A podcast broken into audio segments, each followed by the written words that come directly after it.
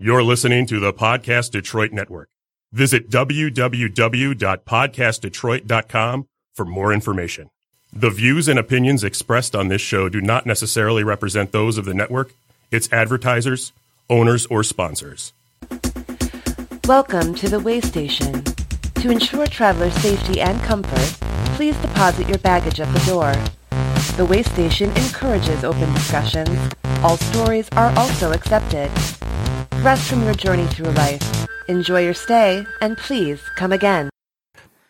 Hello and welcome back to the Way Station. I am your host, Stephanie, and Megan is not with us again this weekend. We'll get to that in a minute. Uh, today we have with us guest hosting Shim. Shim is here, everyone. Shim. Woo. Did you see how I didn't interrupt anything? You didn't. I'm so.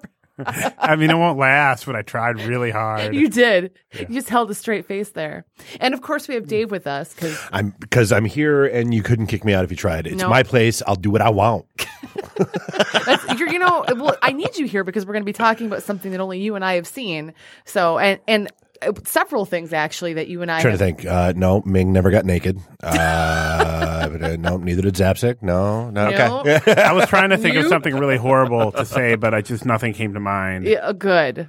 which good. is weird for me. But Uh, so Megan, um, I, I texted her because I thought she was going to be in for this show, but today is St. Patrick's Day for all of you drunk people listening out there. Woo. Or you know, driving as apparently is happening based on my Oh. experience getting here today. Me too. Me and Dave had like the worst drives in. Shit, we didn't even get to talk about that. How was your drive in? Because you know we I, I, we all took seventy five. I'm assuming. um, I came across 696. Okay, I took seventy five, and it was a nightmare. Everybody's driving like you know they're on crack. I took 696. It was pretty typical 696 in that most of it was fine, but some people just don't give a crap about looking anywhere. 696 is where I've been in my um my accident a couple months back. As a matter of fact, during winter when there was no ice on the ground.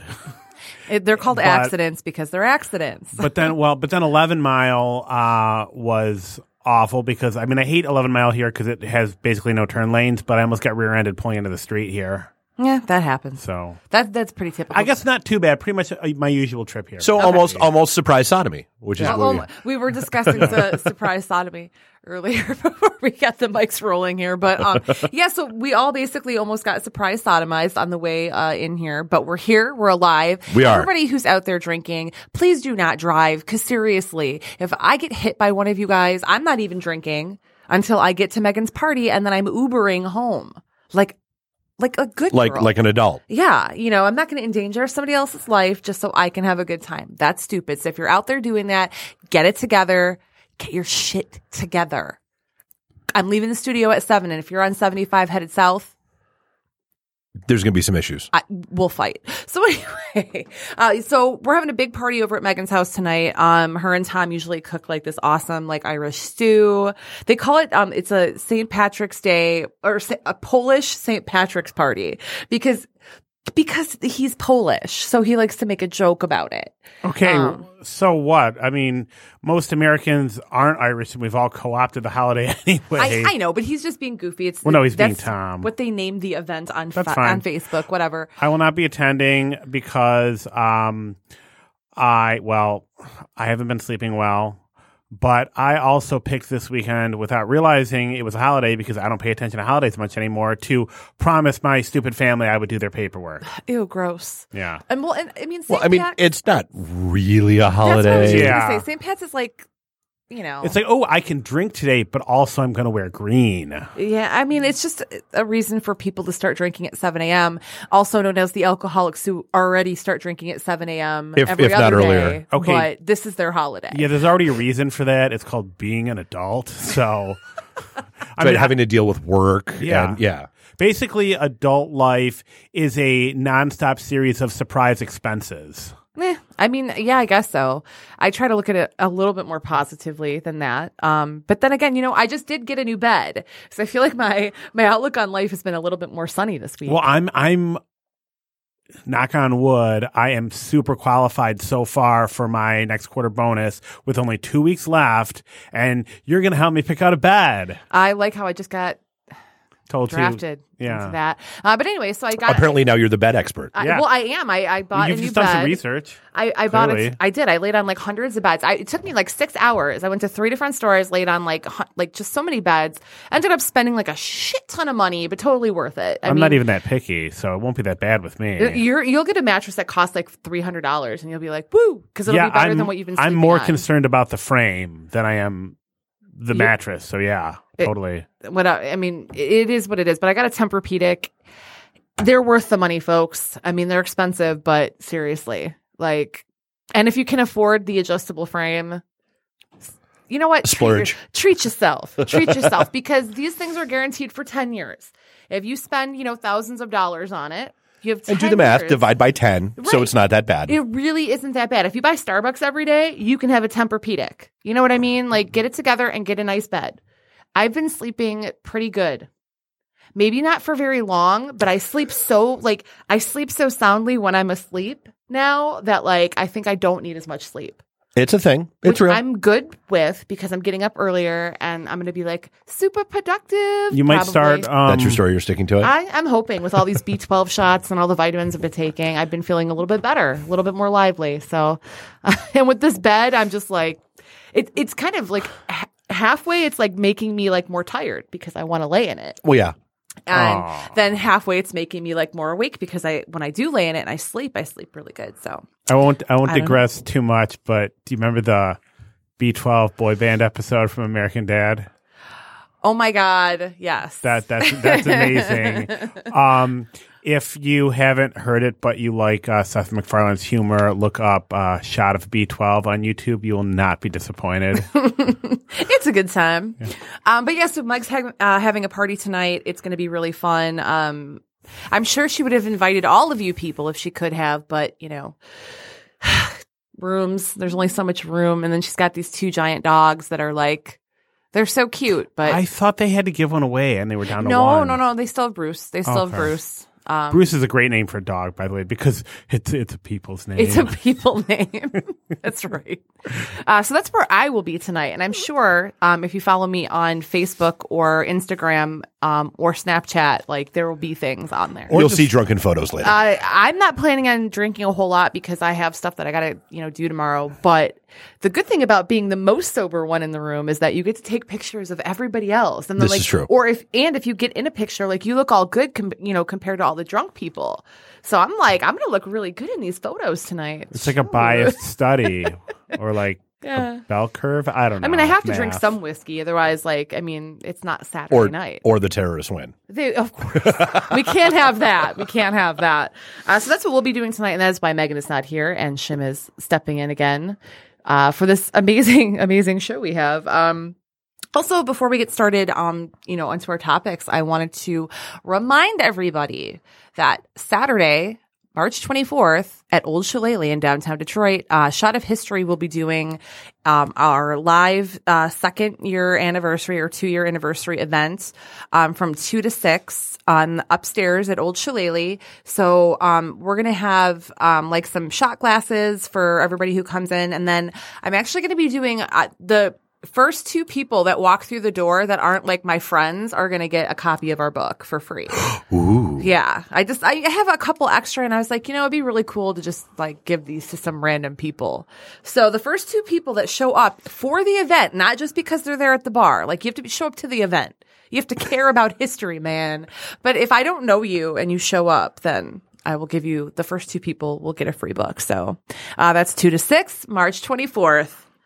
Old Shillelagh, 2 to 6 p.m. And rumor has it that as, as penance, um, uh, uh, a certain network you're on may or may not be, be covering drinks for a little while. So we'll see how that goes. In order to get the old Shillelagh people to forgive me for all of the nonsense that went back and forth getting this scheduled. yeah, so we, we, we do appreciate um, Old Shillelagh for letting us uh, invade their bar for a few hours. Luckily, it's during the day. Hopefully, it doesn't interfere too much with their Nah. with with what they have going on. But we really do appreciate it. It's a great bar. You know, Ton of fun. Mikey works Good, there. good luck getting within a square mile of it today. Oh, But, yeah. Yeah. What, what do they have for food? Do they have like a grill?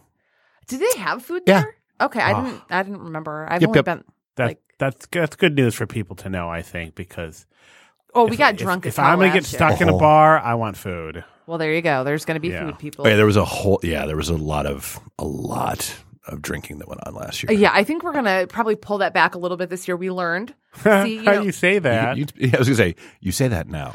well, right now with my vitamin deficiency, I get drunk way faster. So it's like two or three drinks, and I'm like, whoa. Whereas before, it'd be like six, seven, eight drinks, Right. and then I'd be like, whoa. But So, so Stephanie, alcohol is not a vitamin. I know it's not. Okay, just making sure. I wasn't implying that it was. You were alcohol deficient. So you. Never mind. You are not Go- funny. Go away. no, I'm vitamin deficient, and because of that, I'm Yeah, you need a shot of B12. Oh Girl, I know you do. Mm, anyway. Full we're, circle. we're just gonna squash that conversation. I'm fine. I'm just a cheap date now. Um, so yeah, come join us next Saturday. It'll be sweet. Um, and speaking of weekend stuff, last weekend, Dave and I were Nothing at happened. the uh, past Fan- does not exist. we were at Fantasticon Toledo, We were and uh, home of the walleye. yeah, apparently I did not know that, but but you learn things, you know. As you did. Um, so Podcast Detroit was down there. I had a table down there because, you know, comic book writer, whatever. And uh, it was pretty great. It was a pretty great show. It was really busy. You were you were pretty cranky. Well, let's be honest. You were pretty cranky for like the first three hours of the first days. day. Yes, I was. I'm not going to get into why because Why? I'm not getting into it. I just said Well, that. you brought it up. I no, because no, just- he- I didn't. No, I did, and it's Oh, just it's just because it was slow, and people were not making their way by her table, and then all of a sudden, like she went like uh, it, it's amazing how this happens. Like Uh, so, it, it was hilarious. she gets like just an infusion of like people at her booth buying shit, and suddenly she is the happiest little bunny you've ever seen in your life. Well, because it's, it's not just because people were buying stuff. Like it, it's because well, I'm not a morning person, which we all know. no, I know I, that one, Tempur-Pedic. the, I didn't have the Tempur-Pedic yet. This is a week ago. I just got the Aw. Tempur-Pedic like Gotcha. four days Okay. four days ago. Um, so I, I ended up selling out of everything, um, except for I only sold one of two books of yours, Jason, that I brought. But I sold one. Aw. Oh, speaking of which, I forgot to bring that money for you. Oh, and I brought the change you said you requested too. you should have reminded me. I didn't. I don't carry. well, cash, luckily dude. for you, I decided to buy gas anyway, or else I wouldn't be making it home. Thank you very much. You're because welcome. I will leave my car stranded somewhere before I will pay credit for gas because that extra 10 cents a gallon is ridiculous. my God, I just okay. I sold one of your books. wait, how Thank old are you. You? I don't know. he's eighty five. I was gonna say uh, like your inner eighty-seven year old just totally yeah, came Yeah, out. know. he sounded like an old man. Yeah. yeah, that's fine. I'll be damned if I'm gonna get run by the system for. so, so how did you con someone into buying one of my books? I mean, good job, thanks. Um, I was, I honestly, I was just talking to people all day, and um, I had, you know, several, several people ask me about it, and you know, I just basically explained. I was like, it's like a young adult novel. Um, that's kind of like Akira with lesbian psychics. cool beans. That it, and I was like, government conspiracies, blam, people getting killed, blam. Like just Did you know, say blam and extend your hand like that? Yeah. And I think it would help. Pow, and Thwack. Ooh. She used all of them. all of the sound effects. And there's like there's lots of mind bullets in that book. There is, and well, it's a, it's a really good book, and I mean, I love it. I, it's I try to like come up with like a short clip for that one because even though I've read the entire thing, it's I don't know, it's hard enough to pitch my own stuff. Let I feel like the short somebody clip. Else's. I feel like the short clip is lesbian psychics. I, I feel like that's the short. It's Well, clip. no, like I when people ask me what it's about, I say, "Do you want the long version or the short version?" The short version is lesbian psychics. There we go. The long version is, well, there's a government conspiracy and blah blah blah blah blah, and I get into the actual storyline because there is an actual storyline. Right, lesbian psychics is just That's like just- the clincher, and then the yeah. story's actually really good. So, Yeah. um, but yeah, I ended up selling out of everything, And- um, including including the last DVD copy that I owned of uh, UFO: The Otis. No Files. way. All right. Marty bought it. And uh, I was like, "Holy crap!" I was like, I- "I've, I've had that thing since Motor City last year. Oh, yeah. I sold every other copy I had except for that one. So I've been carrying that around since May of last year to every convention I've done. That one copy, and nobody has bought it. Marty has relieved me of the last UFO. Sweet. You know, at It's the, gone now. At that last con I was with you, I tried to uh, sell it to people that are in it because that's the things that I think are funny. He amuses himself in very strange ways. Yeah. Oh, Uh, um, did want to cut in? Well, not cut in, but sorry, wait. Um, speaking of, um, you sold out of everything. Would that include the copies you had of our wonderful short story book, Secrets Best Kept? Uh, yes, I sold out of Secrets Best Kept, and I sold out of uh, issues one, two, and three of Psychopath. Issue three just came out um, like uh, about a month and a half ago. So um, Fantastic. Yeah, so people people were really digging horror down in Toledo. Um, I know Kate, Casey was sitting like kind of kitty corner to me, and I know she was doing really well, and she you know has horror and sci-fi. Um, but yeah, there was a lot of people. Uh, a lot of people ended up coming by and so anyway, th- back to the reason for the crab. We got we kind of we skirted around that. I'm not a morning person. I'd had my coffee, but I wasn't quite awake yet. And those first couple of hours that we were open from like 10 to 12, like there was really nobody coming back around No. to our like back because we, you know, we were all the way in the back area by where they do the um panels and all that. Stuff. Which stuff. I was perfectly fine with, especially on Sunday morning, because I'm fairly certain I made it to the con floor still legally drunk. Oh my god! Well, I, I believe that, I'm so glad I did not stay out on Saturday night. But we'll get to, we'll get to that in a moment.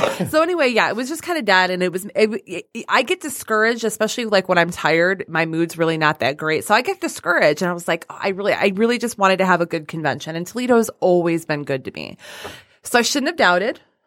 Um, you know, once I came back, I went out and had a cigarette with Dave, kind of vented on him, like what I was, what I was feeling, came back in and I ended up selling out almost all of my comics. I had four comics left for Sunday.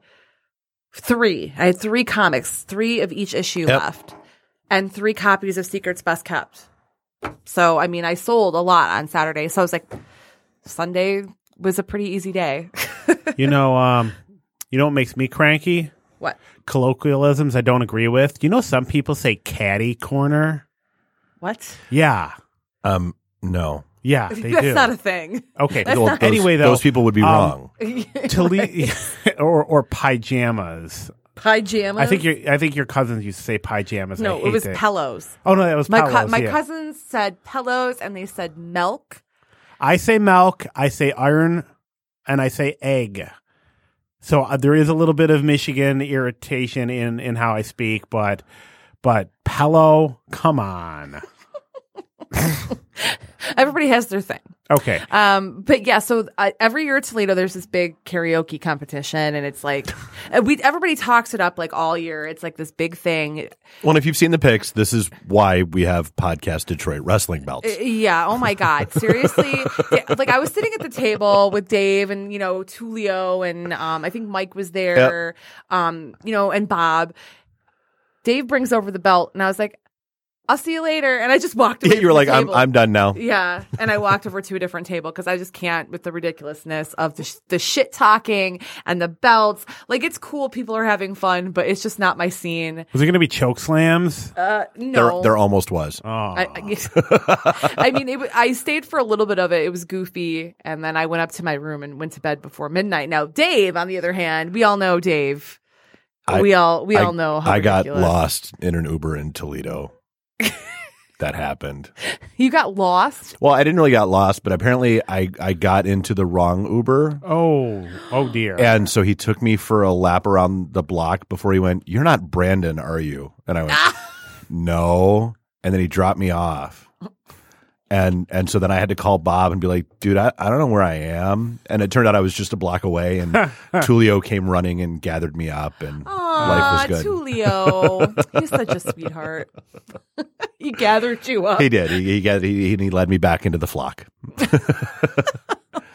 So yeah, I, I missed uh, a bunch of people getting sh- shitty drunk. Apparently, Uh huh. Yeah, there were a lot of shots. There were three more bars. Uh, it was yeah, it was it was a good Oh time. my wasn't Only it? Three? well, we didn't leave the hotel bar till midnight. I was gonna say I think it went till about midnight. yeah. So I mean, yeah. three bars in two hours, not bad.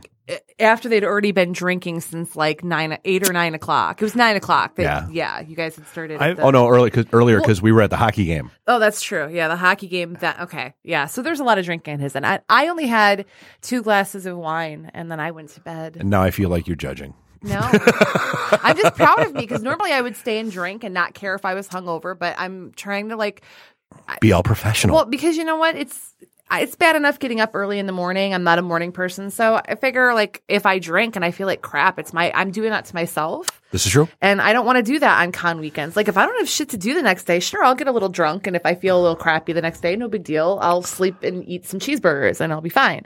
But Or you just take my approach, which is just wake up and still be drunk. Yeah, I don't like that. I don't like that. It's not, I don't like that at all. Um, yeah, and then you drink wine and play Xenoblade Chronicles to do the dishes, and then you go to work when you're a little less drunk.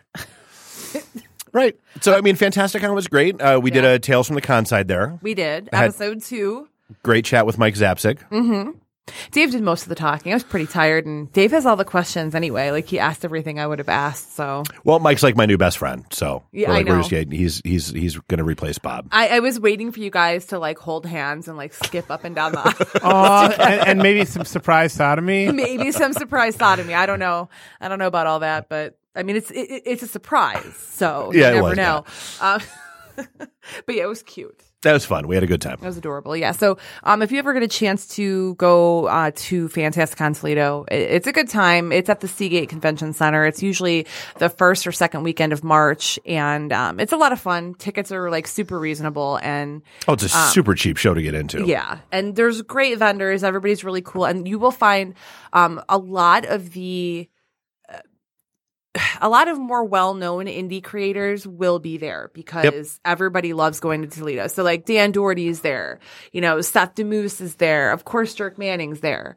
Um, you know, so we you have like a lot of um, indie books to pick from. So if you're into that kind of thing, definitely support uh, this convention. It's it- it's one of my favorites of the year. So And plus the after parties. well, the after parties at Cherry Capital top this to me. You'll see this year if you're going. All right. Yeah. Skeptical Dave is skeptical. Well, you'll see. um, I mean, I don't know. The drink and draw for Cherry Capital is is Friday night, Okay. so it's the, the first night, and then the second night is usually like the um, karaoke slash uh, silent auction. Um, yeah, it's a lot of. Do you fun. get to bid on what people are forced to sing? No, they have arts that people drew at the drink and draw from the night before, Oh. and all the money goes to charity. Um, so there's like, and there's a lot of really talented people. They have a really good lineup this year. Uh, that's going to be a really fun one. That's the that's Memorial Day weekend in May up in Traverse City. Cool. Uh, so anyway, last night was apparently like the night to catch up on like DC movies because Yeah. we Dave and I unknowingly both watched Justice League Uh, like separately at our own Yeah. homes and for the I mean it's been out forever ish. Ish. I mean not forever but like, you know, in, in the way that I Long enough that people have seen it. Okay, right. let me ask one question: What? Was it better than Super Friends, the old Hanna Barbera Justice League? No, because Aquaman did not show up on a giant purple seahorse. oh, And I was so No. cranky. He was so underutilized, man. Like I wanted to see him with like a some kind of a sea creature somehow or like okay. and um, he was barely hey, in the movie. Um, I'm gonna guess that most of it was on land, right? Well, there was There you of go. No, there like he went to go visit him in a place that had He a went ton to of Atlantis. water. Well, that's why he's They getting his own movie. His movie's next. Is, is the in Aquaman movie? Atlantis, You know, and then the like, water breaks through because they're under the, the they're in a tunnel that's under some water in New York or Gotham or wherever the hell it is. Yeah. It's in Yeah. Gotham. So At that like, point, yeah. yeah. And then you know, I just would have liked to have seen it. Gotham and Metropolis are both basically They're New, New York. York, yeah, there's- There was very little difference to me between Aquaman in this movie and uh, Keanu Reeves' character in Point Break. Yeah, kind of. Except for, I mean, let's. I mean, Jason Momoa is way hotter than Keanu Reeves. I'm Well, sorry. I know, but he could have just like one whoa, and that would have been it. Would have been Keanu Reeves. Oh my That's god, all no, it that one liner that was toward the end during the fight that he did was so horrible. Um, oh god, I can't remember. Like, I'll I'll have to look Okay. it up. It was really bad. It was Jason Momoa's one liner. He's like standing there next to like. Uh, Cyborg or the Flash? I Yeah. can't remember. And he just had, he said two words, and it was just so corny. Oh, he said "right on." Oh yeah, right see, on. And I'm like, Told you. Yeah, are you That's a- how are you a Aquaman talks. Hippie? yeah, fucking hippie? Okay. Um, question: Who is the bad guy in this? Because I really don't know anything The about it. band, uh, the '70s band Steppenwolf. Yes, it's Steppenwolf, and they didn't do a great they they didn't they described it enough, but I would have liked a little bit more detail. And basically, this is DC's Infinity Wars because it's like the mother boxes. There's three mother boxes. They're jumping right in, basically. They're not going to waste time because they have to play catch up to Marvel. well, and it- it's a two hour movie, so it's a pretty long movie. Oh, it's two and a half. um, Oh yeah, that's right. is It's Lex two and a Luthor in it? Please say no. No, there's no. Oh, Lex thank Luthor. God. Well, he is in the end credits after trailer. Oh, of course he is. Oh, I didn't watch that. Ah, he should have. Eh. Any any hints for uh, There, were- there were two. There were two cute things in the in the. Uh, I'm sure I in can the just go on YouTube and. and You probably watch it. can. any any hints No. for like uh, Brainiac or anything? Which is one of the coolest villains ever with like the worst name ever. No, Darn. Okay, I was really hoping. no, don't think so. Yeah, so yeah, they didn't really get into Darkseid. They didn't really get into Mm-hmm. you know the the Steppenwolf backstory and that kind of stuff. Which you know, and and I get it. The movie's already two and a half hours long. It- It is what it is. Right. Um, I, I did. Uh, I I loved all the character interaction. I, I I- people gave the movie crap because of the little cheesy one off throw liner throwaway liners. I I thought they were mostly funny. Like I loved the whole so you you talk to fish. Like that literally made me laugh out loud. you have to acknowledge it. You have to acknowledge it because on paper he's like the worst superhero ever. Right, but like that kind of stuff I thought was fine. The only issue that I had was like the one or one or two word one liners they did towards Yeah. the end in the battle. There was just they threw like five or six of them in so close together and it was like, right on, good job. Yeah. So, you know, it was just like, wow, shut up and fucking fight this Yeah. guy. Like don't right on. like stop, Aquaman. What, what's your superpower? I'm I'm rich. That was beautiful. I clapped. 'Cause we all know that to be the truth. He has. That's why I love Batman is because he has no superpowers. He's just rich and can buy all the things. No, was he was he good in this? Because that's the part that I liked out of Batman vs Superman was actually Ben Affleck. I enjoyed uh, Batfleck. I was gonna say lot. Batfleck did did well. I, I enjoyed him. This is the first time I've enjoyed him in a movie in a really long time. And you know who I thought was horrible was Superman. oh no, that I dude. thought he he is a sociopath. He creeps me out, and the chemistry between him and Amy Adams Is non-existent? It's it's flat. And it, it's very episode one. Ewan oh. McGregor green screen. It's, yeah, it's fucking terrible. And Lois Lane is the this version of Lois Lane is the worst version. She is so not even her own person. It's like she can't be happy or exist without Superman. And you know, she's a very. She was she's a very strong, independent character to the point where like she. I mean, uh, even in the old comics, yeah, they did the whole damsel in distress thing all the time with her, but it was because she was headstrong and got herself into trouble. She ran off on her own to do her own thing, like all the Yeah. time. but I mean, somebody you love dies. You're gonna go into a funk for a It's, while. no, it's not about the funk. It was the line that like when they go back to the house and they're standing in the field. and Yeah. she's like. She's like, you would have been so disappointed in me. Shut up. He's alive. Get your shit together. oh, Go go in the back and fuck or do whatever the fuck it is you need to do to cheer the fuck up. speaking Get some get some chemistry going. speaking But that, of that, part, I'm not done yet. okay, Don't- keep do going. not. Congratulations. Uh, um, but yeah, like that was what bothered me. I mean, Uh. yeah, you're gonna be sad, but I just felt like that was. We've got we've got Wonder Woman in this film who is so strong and so like she brings. well, people there's only room together. for one strong female character. There's, Uh, there's only- apparently, there's- there's only one strong. There's woman. only one. So I mean, like there were a couple little things with the movie, but these, I, I, I'm, I'm not using these to say like the movie wasn't good because I really did. Oh, I thought it was great. Um, I just felt like those couple things were like, but yeah, Superman. He, I feel like he murders people. I don't know the, the actor's name. He is creepy. I there's something Well, going on there. and I well, and I do, I, and actually, I kind of appreciated it. Like, I, I thought they did a a decent job about you know, like, I, like, and again, the Flash basically was comic relief throughout the entire movie. God bless that character. Mm. he was Um, my favorite. He was a huge dork. oh yeah, I and I, I, I loves me some nerds. Oh, oh yeah, and like and uh, to the socially awkward nth degree, uh, you know, and the whole you know referencing Pet Sematary, you know, when you're bringing somebody back from the dead and all that kind of nonsense. It, was, it, it did a great job, and and they, I feel like that could have been probably explored a little bit more or or gone into a little bit. But again, you're already at two and a half hours. I get it, um, because yeah, I mean, it was he doesn't know who he is. And I mean, okay, I mean, you want to do a strong female character, you know, okay, he doesn't know who he is until his little chick shows up, and suddenly that's the trigger that brings him back. Martha. Martha. it's basically a Martha moment. oh God, but th- that that's what I want to know about too, because um, and and it was an attempt to bring or keep fans there, bring in more fans, and to reinvent the character because it was getting stale. But you know, back in the '90s, the Death and Life of Superman was like a huge DC event, and and this movie series like got to the death part really quickly. Oh, Like, yeah. And like in the comics, there was like this whole after thing where there was like, is this guy Superman or is this? Oh, I would have loved. Yeah, with the, there was Or, the like, guy in the metal the- suit. Yeah, there was The like guy- the yep. robot or like the, the the the guy in the suit. There was the Superboy. There was the clone, and it's like Uh-huh. which one's the real one? And then Superman's actually an energy being for a little while, and all of a sudden he gets his shit together, and it's just Superman again. So like, how much of that did they gloss over? Was it just like, Oh, there was I'm none of that. There was back, there was none of that. It was like he didn't know who he That's was probably for, for the minute. best. Yeah, and he fought, you know, the group. They all tried to stop him. Nobody could stop him. And like the one moment that I really liked was when the Flash realized that Superman could like keep up Keep up with him, yeah. because he's not used to that. So I love that little moment. So basically, the Flash, ha- his powers aren't unique at all. Then not well. I mean, apparently Superman Still better than Black Widow. Uh, What's your superpower? Kicking. I'm not a fan of Black Widow. Well, no, so and that was that was At one of the all. that was one of the cute uh, end credit things was uh, the Flash and Superman out in the middle, uh, a big dirt road, uh, middle of nowhere, and they're clearly going to race.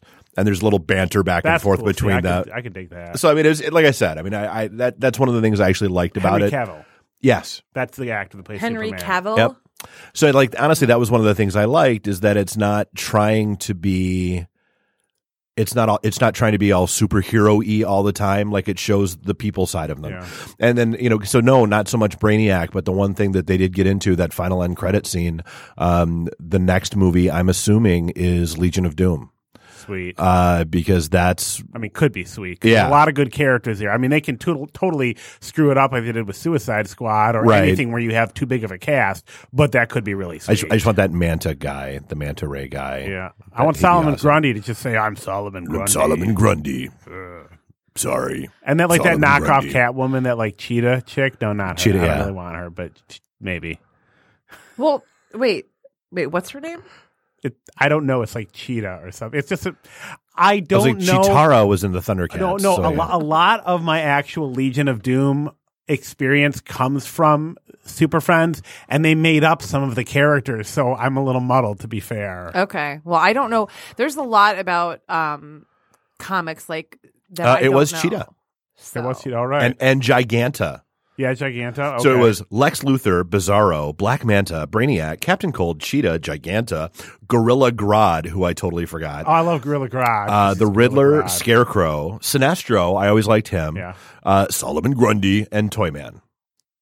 Yeah, see, I, I don't know any of this. I The have nothing Legion to, of Doom. Uh, yeah, I've got nothing to contribute to this at all. So, uh, moving on, uh, I also recently saw Thor Ragnarok. I know, like, I'm so behind. I know everybody's already talked about these movies to death. and Yep. So and that's next on my list. yeah. Um. Well, so I won't. Neither one of you have seen it, but I do want to say a lot of people had a gripe with the comedy, and personally, I thought it was awesome. I liked the comedy. I thought that it fit with the entire vibe of the movie, um, and especially um, it's the guy the guy who uh did this film is the guy who wrote um and starred in What We Do in the Shadows. I mean, this guy Oh, Okay. really? yeah, he's. I- I don't. I can never pronounce his name right. I'm gonna Google it while we're talking. Um, but he's. I mean, he writes funny stuff. He's a very funny guy, and to put him in at the helm of a movie like this and not expect him to be throwing in this type of humor is ludicrous. So I don't know what people were expecting when they saw that he was directing because this is exactly what I expected. Director? Guess- The director, Yeah, I think. uh, he- J- Jermaine Clement. oh no, no, no, the writer, writer. Uh, sorry. writer, uh, Ta- Taki- Taiki, Taika Waititi. Yeah, him. He's um he's amazing. He's so funny and he actually voices one of the um uh characters that are that Thor meets inside of like the Coliseum where he's got to fight, you know, other people cuz he he winds up eh, getting dumped into this place where you get dumped if the um you get dumped. when, when you get dumped it's where you end up. No, the um what do you call it? The The friend zone. Speaking speaking of getting dumped, Natalie Portman's not in these movies anymore, is she? No, she she was in the second one. Oh, okay. But um, I, I she just after that no. Just disappear. No one cares. That's Yeah, why. one no, I mean, the too many characters. The second movie was okay. The first one was I really liked the first one. The second one was okay. This one I thought was really funny. Um, I don't want to ruin it because neither one of you guys have seen it, but um, Um, I think I think maybe people just weren't expecting a comedy because you literally have a Marvel movie where the main character is played by Paul Rudd. I I think they were just kind of expecting that was going to be the comedy piece, and they weren't expecting it from the Thor. I think that's kind of cute, honestly, that they would, you know.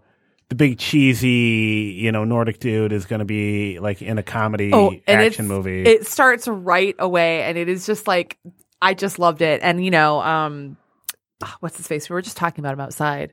Uh, the Fly. Oh, Jeff Goldblum. Yes, Jeff Goldblum. Sorry, the, the Fly, that was your first pick. I like that. I love that movie. It I was so creepy. I I could have said would've Earth gone Girls like- Are Easy or would've Jurassic like, Park. Yeah, I would have gone like Ian Malcolm first, but you went for the Yeah. Fly. I went for the Fly. How That's- very Cronenberg of you. I know. Well, you know, Yeah. I like to Cronenberg it up every now and again. um, but yeah, he was great in it, and uh, he's apparently doing some big comic convention. Um, and I don't think he's. I don't know if he's ever done a comic Wait, convention. I'm confused now. Jeff Goldblum or Thor? Uh, Jeff Goldblum. Okay. That's okay. You know who I just found out? I'm totally going to sidebar for a sec. You know who I just found out is at Motor City this year? Who? Inconceivable. Oh yeah, yeah, yeah. I, I it's, he's awesome. He's funny. I used to work with a girl who looked like him. That's unfortunate. That's all I'll say. Okay, yeah, he's going to be at Silicon Valley Comic Con, which is um has that already happened? I don't even know. I, I can't keep track of all the comic conventions, but yeah, I- like Because there's a glut of them. well, yeah, there's so offense. many.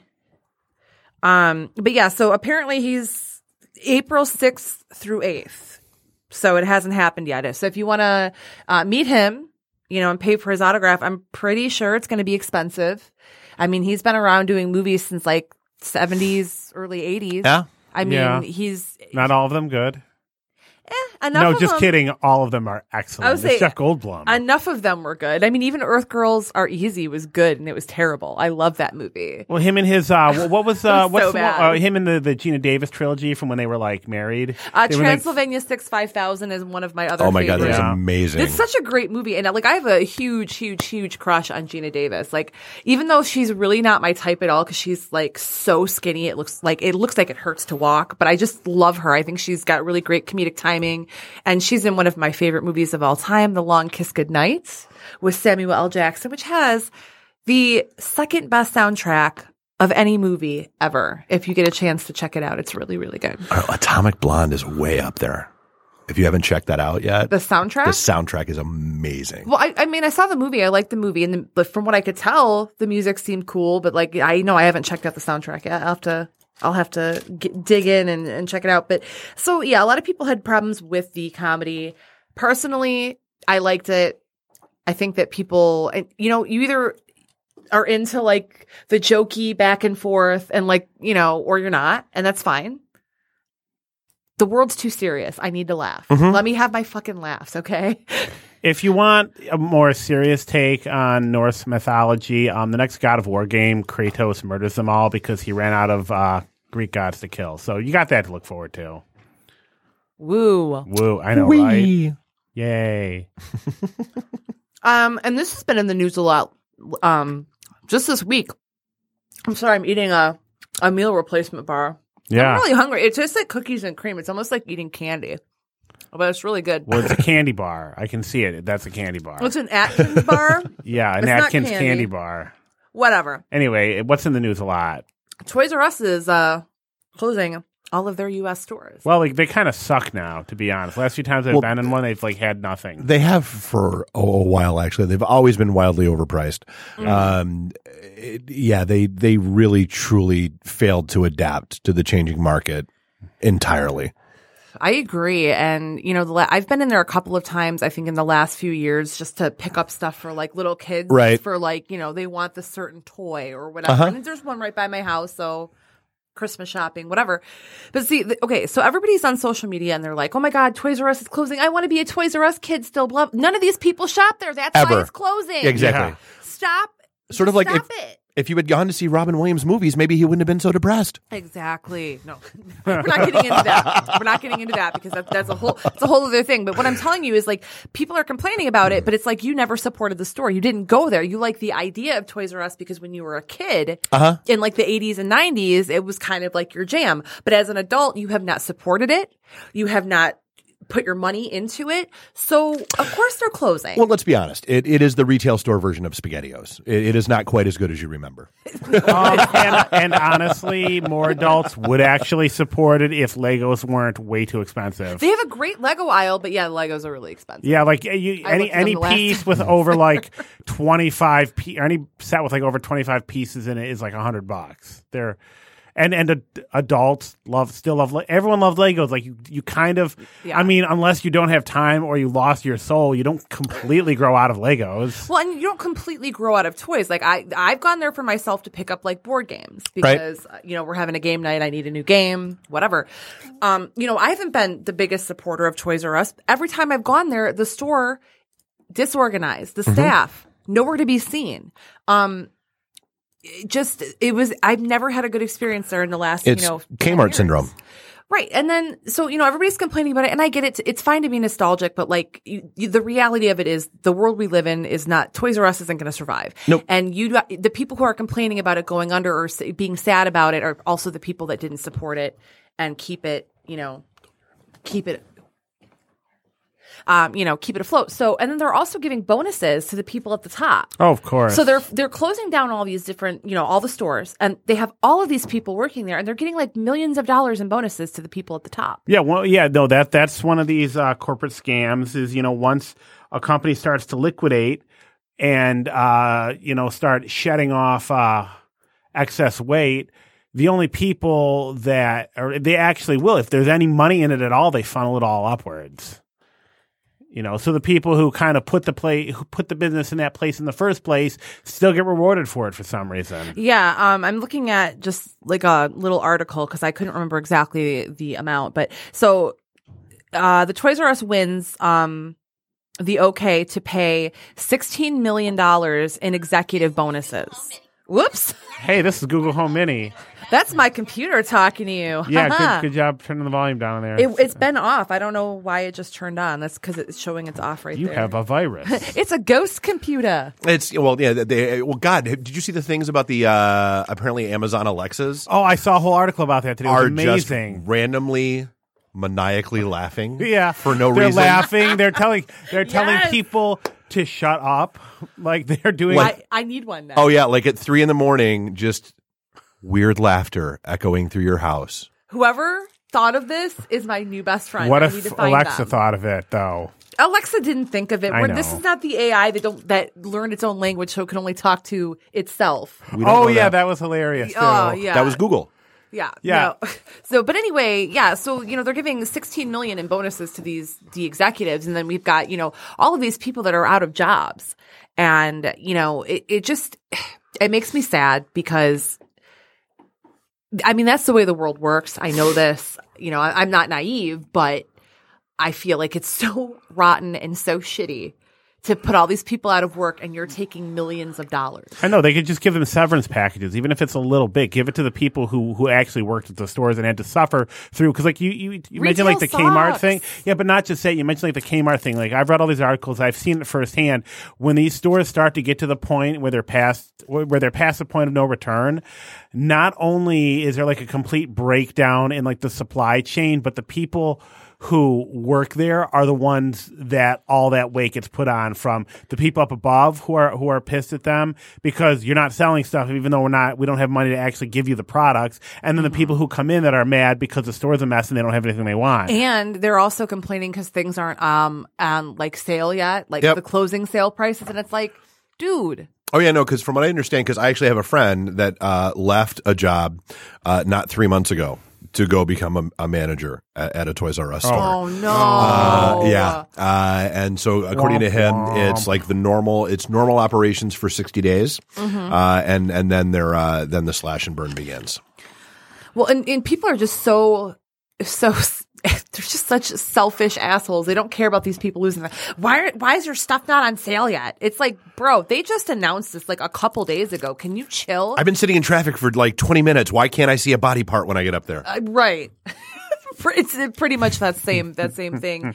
Okay, Yeah. that took me a sec, but I got it. Yeah. Okay. Um, you know, so it's ushering a new era, but I mean, we live in the era of Amazon. Amazon Uh-huh. owns, and like I, I'm a, I use Amazon all the time. I literally buy. I mean, I've bought food, I've bought coffee, I've bought like there's all kinds of things that I've bought off Amazon that I never thought that I would. But I have Prime, so it's free shipping. I get everything in two days, and Uh-huh. That's- they have great customer service. They have they have done a lot for me because I've had some issues, and they've fixed everything immediately with no problem. Yeah, me too. Um, and that's actually on my to-do list this weekend is to um go through and pre-order my upcoming media. Yep. So yeah, Yeah, I do. I do everything like that through um through Amazon, unless it's something that I absolutely feel like I have to have right away. Which I this is just a really quick side note, and you guys don't really care. But I went to Sephora earlier today because Too Faced has a new palette out, like an eyeshadow palette, and it's called uh, Life's a Festival.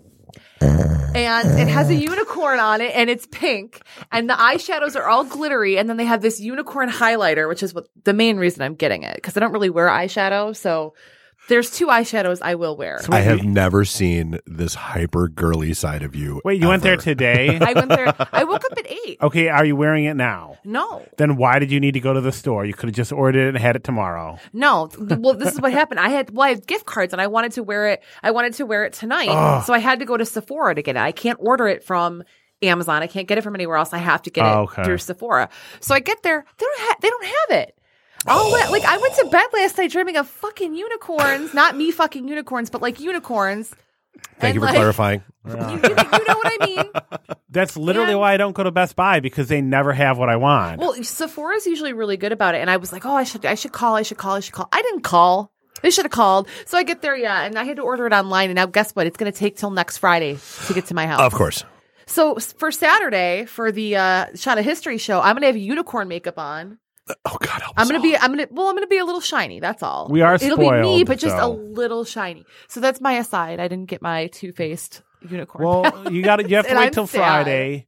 We are a little spoiled though because in our youths, everything was f- like four to eight weeks shipping. yeah, it took Oh, yeah. forever. Yeah, it was ridiculous. Amazon has spoiled me. I, I, I don't know. What Even to like say. regular shipping that you it, it is faster than that.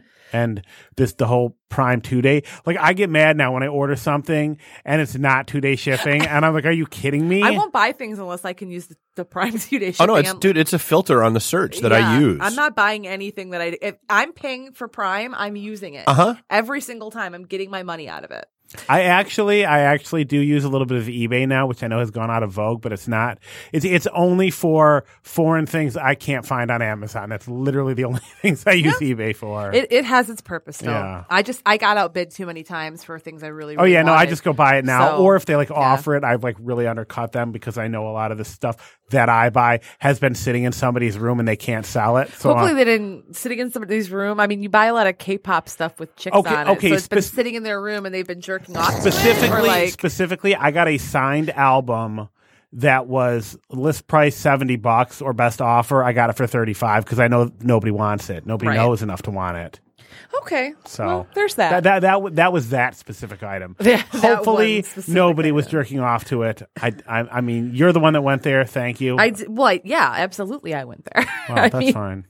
I'm I'm a realist, Shim. I know what people do in their rooms. I know what I do in my room. I know what everybody else does in theirs, or possibly in other rooms in the house.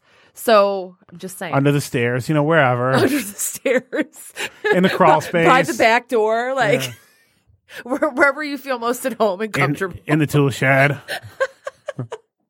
Like, that's so wrong. Um,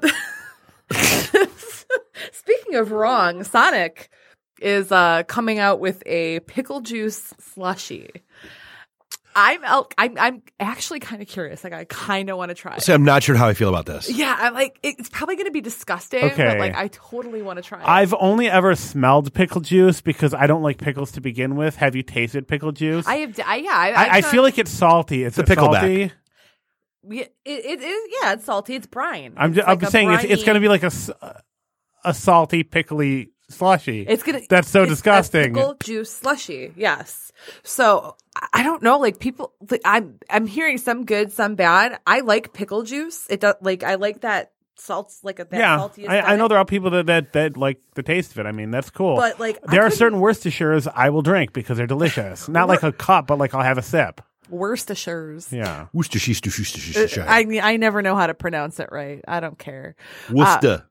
But I I mean, Sonic has been doing like you know they have like oh hundreds of flavors of slushies and blah, blah, blah. Yeah, really, it's just Pickle ten that they mix, but you know. Yeah, but they say hundreds. You know, Yeah. th- they claim to have like a ton of different flavors. So it's a thing. they're adding in pickle juice. So I don't know. Um, let me see if I can find out when that's going to be hitting a Sonic near us because we will have to try it.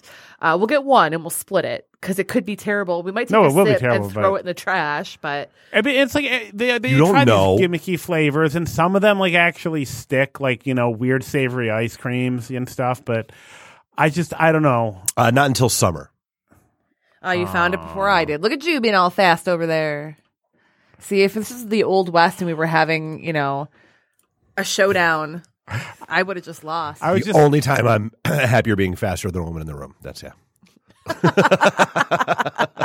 Ding. um, but okay, so this summer it's on. I'm actually going to make Shim eat kale too. He's never had kale.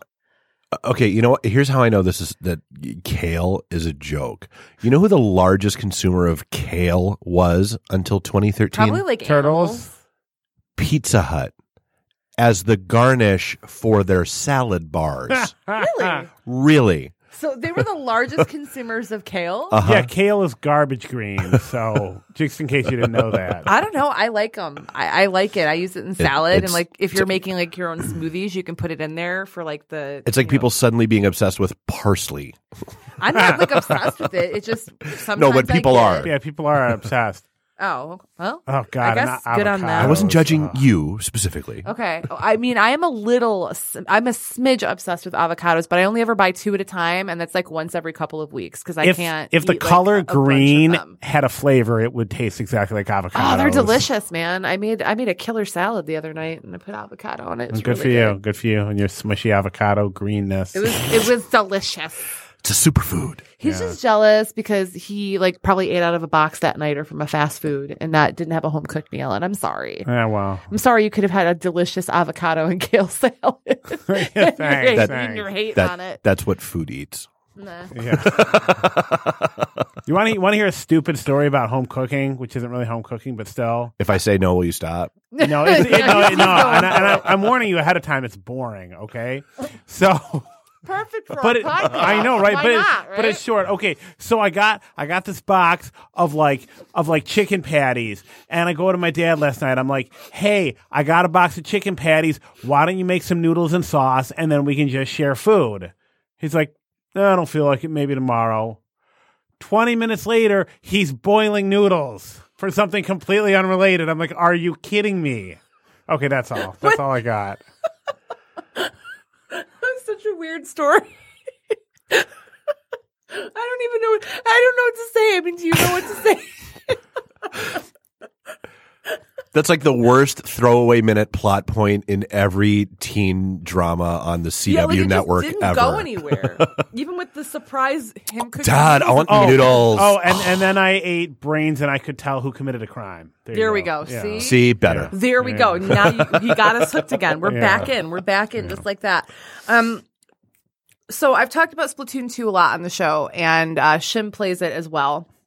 Um, I play it like literally every day. I wake up, I make my delicious Dunkin' Donuts chocolate Kale sandwich. donut. Kale Sh- sandwich. No, I, that's not. That's not. co- You don't make coffee out of kale. It's, if somebody does, they have a problem.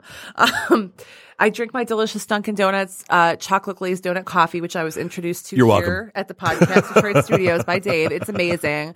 Um, and I, I sit and I play probably about like a dozen rounds of Splatoon because it, it wakes me up.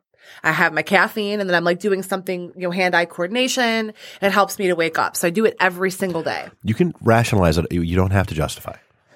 No, I'm I'm just this is my this is my story. Before before we get into it, are you using that blaster still? Um, the one that I the the one that I was using the last time you were over, yes. Okay, send me the name of it because I want to try it out. Okay. Okay. Um, but we only have about five minutes till we go to break. But before we go to break, I wanted to discuss what's coming up this summer. Um, why don't you go ahead and you know, for anybody who's playing Splatoon two, this is actually like something really cool um, that Shim had told me about earlier. So Okay, so uh, basically, um, there's going to be a twenty dollar DLC. It's going to have, I think they said eighty single player levels. Um, and, and you know, I've played like all of the Splatoon single player levels from one and two, and they range from like really good to, you know, kind of meh. But I'm looking forward to this. But you play as an Octoling, which is like the oppressed race if you read between the lines and stuff. And one of the, the new, the two, uh, hostesses is an Octoling. But once you beat this, the campaign, you can play in multiplayer as an Octoling instead of like as a squid, which a lot of people, um, have really been like wanting since the first game. So a lot of people are going to be really happy about this.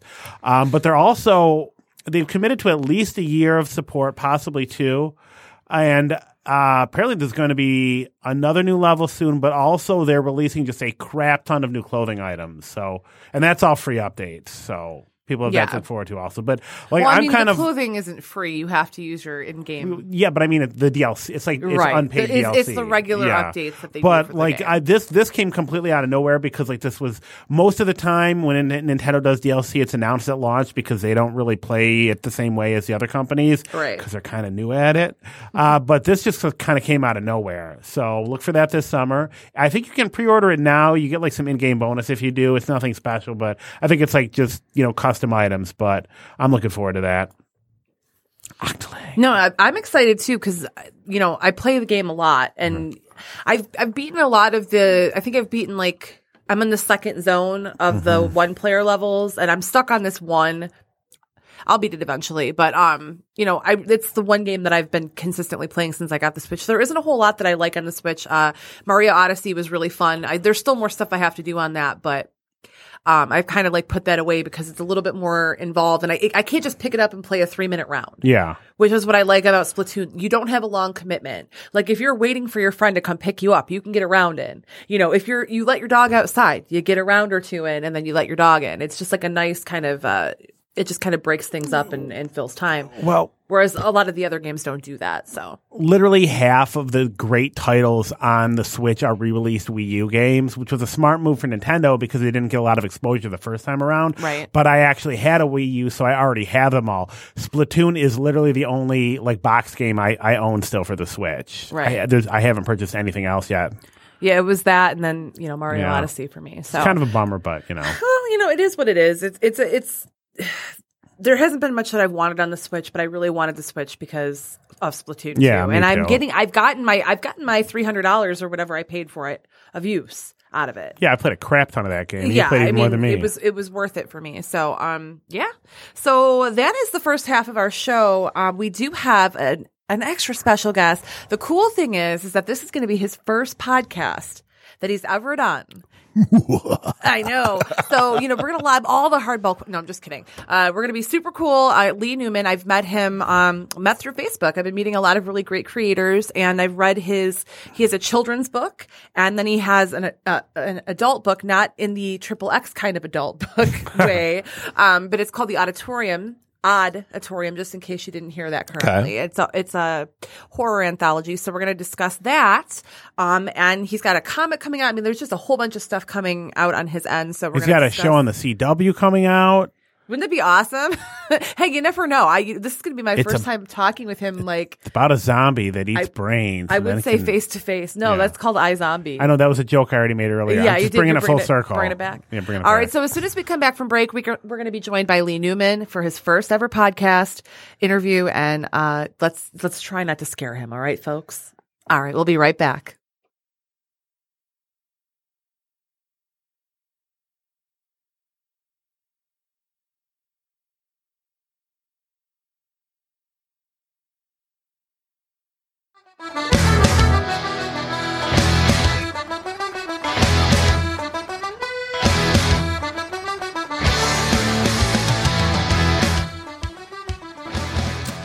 Hey, man, this is uh, Dave running the boards here. Uh, so we've got probably about uh, seven, eight minutes before we hop back in.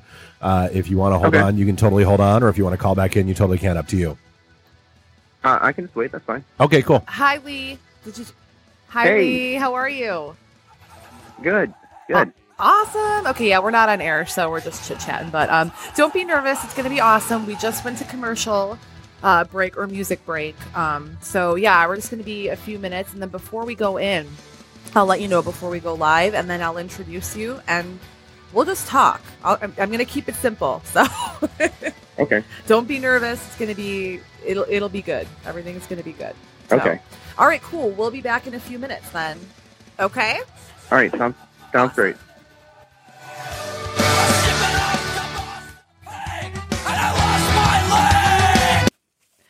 And welcome back to the Way Station. We have now reached the portion, the interview portion, which is very exciting. We've blathered on about our own stuff for an hour. And today we have Lee Newman joining us. Hey, Lee, how's it going? Hey, how's it going? Uh, it's great here. Uh, it's beautiful here in Michigan. Beautiful, beautiful. The sun's out and it's St. Patrick's Day. So I feel like everybody's kind of happy today. I feel like we have different definitions of beautiful. I mean, it's sunny.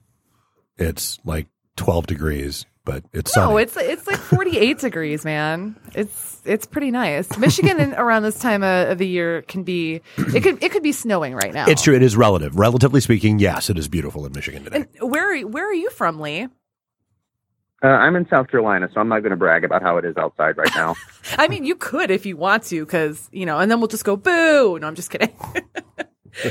I've been to South Carolina. I actually really liked South Carolina. They had a really good movie theater down there.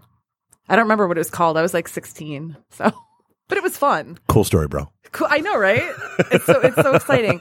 So Lee, you are you're an author, a writer, and you you've written a couple things, but I wanted to start off with um, Creepy Kitchen, which is Okay. which is the it's it's a kid's book. Um, it's based on a poem that you had published previously, and then what made you decide to turn it into a book? Well, I always kind of wanted it illustrated, but um, I was working at uh, a bookstore at the time, and I was looking at all these children's books, and I was like, man, there is a uh, there's a lack of kind of scary books for kids. So I started just kind of in my head bouncing around, you know, Seussical ideas of what to do with different monsters, and I was like, well, you know, cooking's fun and kitchen utensils and so I just kind of started coming up with ideas for the different monsters that would be in the kitchen. I was like, but why is it scary? Oh, the same reason any adult's kitchen is scary. It's a horrific mess. so that's the whole idea. And that is accurate because, like, I was a little afraid when, uh, you know, I'm reading the book. I'm like, if it looks anything like my kitchen after I've cooked, it's going to be horrific. So, and it, it it delivered. So that's always good. That's the sign of a good cook, though. I- is it? Yes, never trust a skinny chef, never trust a neat chef. All right. I'll keep that in mind next time. well, it's really, really cute. And I like that, um, you know, that you're trying to bring like a little bit of, you know, not like nightmarish horror to children, but something that, you know, to kind of give them like a different choice because there's a lot of, you know, Yeah, it's, like, books. Yeah. It- but it, but it's also creepy, which I'm a a 100% on board with. I'm a horror writer myself and I'm all about introducing children to the to to the ideas of horror, not the I was just gonna say, choose your next words very carefully. Why don't you have a seat? right, right. But uh, so would you say that you're predominantly a horror writer or I mean, have you do you write in other genres as well? Uh, well, I've, I've written a few different uh, genres, but it seems like I keep coming back to horror just because that's that's what I like. But I mean, I've written uh, several different. Uh, I've done comics before, which were sci-fi and humor. Horror and humor really are the two things that I seem to land on the most. So I I'd been writing these horror stories that are in my current book for a while, and I had to find. I was like, I've got too many; they're accumulating. I got to find a way to put them out, but yeah, I mean, I like I like to write just about anything, but it's definitely has, has to be a little funny. I have to have some kind of humor in it, no matter what it is. So, like, even Creepy Kitchen is like, you know, it's a kid's book, but there's adult, not adult humor, but you know, there's humor in there that's for adults, like the quote about letting the dishes soak, or uh, the fact that there's a veiled reference to young, well, not not very well veiled, reference to Young Frankenstein and the Frankenstein portion. There's stuff adults are going to look at and go, "Oh, that's I get that," and you know, it's a gateway, and you kind of book, and your kids will get it later. So exactly. Kids need more books like this. True. I mean, I remember uh, my aunt was a either the a horrible or a phenomenal influence on me when I was younger. Uh, you know, she's nine years older than me, so she took me to see like History of the World Part One uh, when I was about seven. Uh, and when you're seven, uh, you laugh at all the fart jokes. Uh, and then I saw it when I was about sixteen or seventeen, and it was it was a whole different movie. Absolutely. hey, I, if your your mind picks up different things exactly. different ages and kind of, totally. Um, okay, so I want to get into the Odditorium, which is your this Okay. is your it's a supreme collection of the fantastic and the macabre. that is So- what it is. And it is odd. O D D Itorium. Yes, not. I, if- Yeah. If I'm saying it with some kind of a Michigan accent, No, people it's just- can't understand that. No, that's that's uh, it, it, it- when you. I mean, I don't know how you could pronounce Odditorium without it sounding like auditorium. auditorium. You really have to stress that first. The first Auditorium. yeah, exactly. um, so this is it was actually um like it's it's almost 300 pages. I mean, this is a big this is a, a big book, and it, it's sectioned off into um. There's a few different sections, and then each in each section, there's like you know a group of stories that kind of deal with a theme. Well, there's like a running narrative, Exactly. and and I like that because it's it, it gives some sense of why all these stories are together in one book. Right. Yeah. It, it there's like a story. It starts off with uh, Vincent Geist, who is the owner of the Odditorium, and he, there, there's this writer that's going there to. Uh, he wants to get like inspiration. He wants to see this creepy stuff, so he goes there, and this place just kind of comes out like it's in the middle of nowhere. It looks decrepit. Um, and he's he's welcomed and He gets a ticket from this chick who disappears. Like there's like all these like little um little things leading into I'm like last episode of of Black Mirror is all I'm thinking. It, it is. It is a little bit. Yeah. It is. It's kind of like that. It's it's similar. I would say. Um, it goes a little bit. It's funny that you say that because uh, when it when uh, like my book had already been been out and been um been on the way to being produced for a while, and then that episode of Black Mirror came out, and everyone goes, "Have you seen the latest episode of Black Mirror?" And I, I hadn't, and uh, they were like, "Okay, just asking." you, you should. but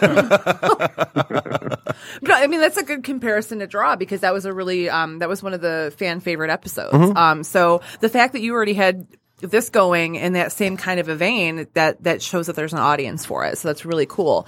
Um, Yeah. And before I get too much into the book, I wanted to you you did a Kickstarter for this book, correct? Yes, So how two was- actually. The first one was unsuccessful. Wow. Oh, You know, that, that was one of the questions that I like to ask because, you know, Kickstarter is like this really great tool that, you know, independent creators have to you know, get their work out there, but it's, it's a lot of work and it's really, um, it can be difficult to rally the support if, especially if you're not like a super well known, um, creator or, you know, it, it can be a little bit of an uphill battle. So, um, well, tell me about your first campaign. How did obviously it you just said it didn't get funded. What do you think that you did differently the second time around that made it more successful? Without a doubt, uh, uh, I would say it was that uh, the second time around, I I went for a little bit more conservative of a goal. Um, I basically took what I raised before and I looked at those backers and I was like, okay, well, these people believe in me. Those people are definitely getting books. So I sent a message to the group from that Kickstarter. I said, hey, listen, guys, if you'll stick with me, we're going to do it one more time because I know you guys want this book. I'm going to set it where we left it, and you guys will all get your books. You know, I don't, no need for any any profit beyond that. You guys believe in my book. Let's put it in your hands. So that was the first thing. Is I I knew I was going to just basically just try and give the people that wanted the books books. The second, and I think the most important thing, especially in this you know point click, I don't want to sit too long day and age where people just want you to tell them what a thing is. Uh, my wife helped me make a, a video because I had no video on the first one. And that video got so many plays and people watched it so many times. Like I really, I tell her all the time, I think that's the reason that I got the, the more, more support this time is just because people just want to be shown, well, what is this thing about? And she did such a great job that it just sold the book 100%. And I came, I blew my first goal out of the way. I made goal in like two days. And um, then after that, it just kept snowballing until the point where I actually got really close to my former goal. So I ended up raising the money more or less that I was shooting for. And I think a lot of that had to do with just uh, the presentation was improved. So my takeaway from that is if you're going to make a Kickstarter, always, always, always have a video because it, it makes a world of difference. I totally agree with you. I mean, I, I back a lot of Kickstarters and, and not that I'm lazy, but I do like if there's a video, it does kind of give you all the information instead of, cause you know, you can scroll down the pages and it shows you like for, like if you're back, you know, going to back a comic, it'll show comic pages Right. and all this other, there's a lot going on in a lot of these Kickstarters. So that video I do agree is uh, a very strong selling point because it's a one stop shop. This is what it is. This is what you can get. Enjoy. Well, and it is. I mean, it's it, it, as publishers of any kind know, um, it, people don't necessarily like to read, especially on the internet. Uh, and, and so, if you can spoon feed them, you know, in in thirty seconds or less, exactly, you know, and, and lay the breadcrumbs down for where you want them to be, it's a lot easier. Yes. Exactly. Show me what the thing is in five minutes. Okay, I'm sold. Right. right.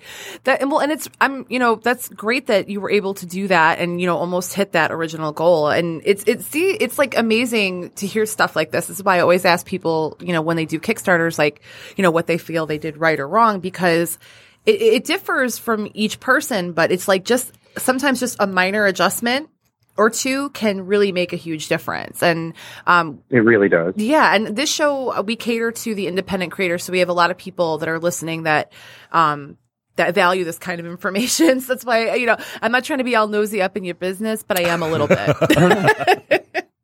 I gotta get I gotta ask some questions that might be a little nosy, but um but that's really great. And I did um I didn't even know that uh, Dirk did Dirk Manning did the forward for your book until you sent me Oh over. yeah, Dirk's great. Yeah, you sent me over a copy and I was like, oh, a forward by Dirk. He's all over the place. He is. He is. He is a hardworking man.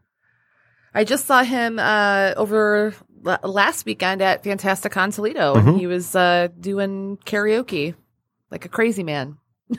In a kilt. In a yeah, in a kilt with that wig, Yeah. the curly the curly wig. Yeah, uh, but that's really cool. He's I mean he's a a good guy. Um, like for anybody that's listening, he's a good guy. If you have questions, um, you know about how to get into comics, how to get into things of that nature, he's a really um great source and has been re- very helpful to a lot of people. And you know he's a horror writer, and he's he's Mhm. He's he's a good dude. So that's awesome that you got him to do the forward for your book. It's like perfect. Oh yeah, his his book and then his two part panel. I forget which con it was recorded at, but he has a two part panel that's on YouTube about breaking into comics. Mm-hmm. And anytime someone asks me about breaking into comics or starting writing, I say, watch this panel, read this book. So, I mean, that's the, the best way to sum it all up. I actually, the one of the first times I saw him in person, I went to his breaking into comics panel at C2E2. And uh, I, immediately, like everything he said made so much sense. And so that's when I kind of, you know, I've seen him in a few shows and we got to know each other. And I found out he loves Lovecraftian horror uh, as much, if not more, than I do. So, I mean, obviously, became very good friends.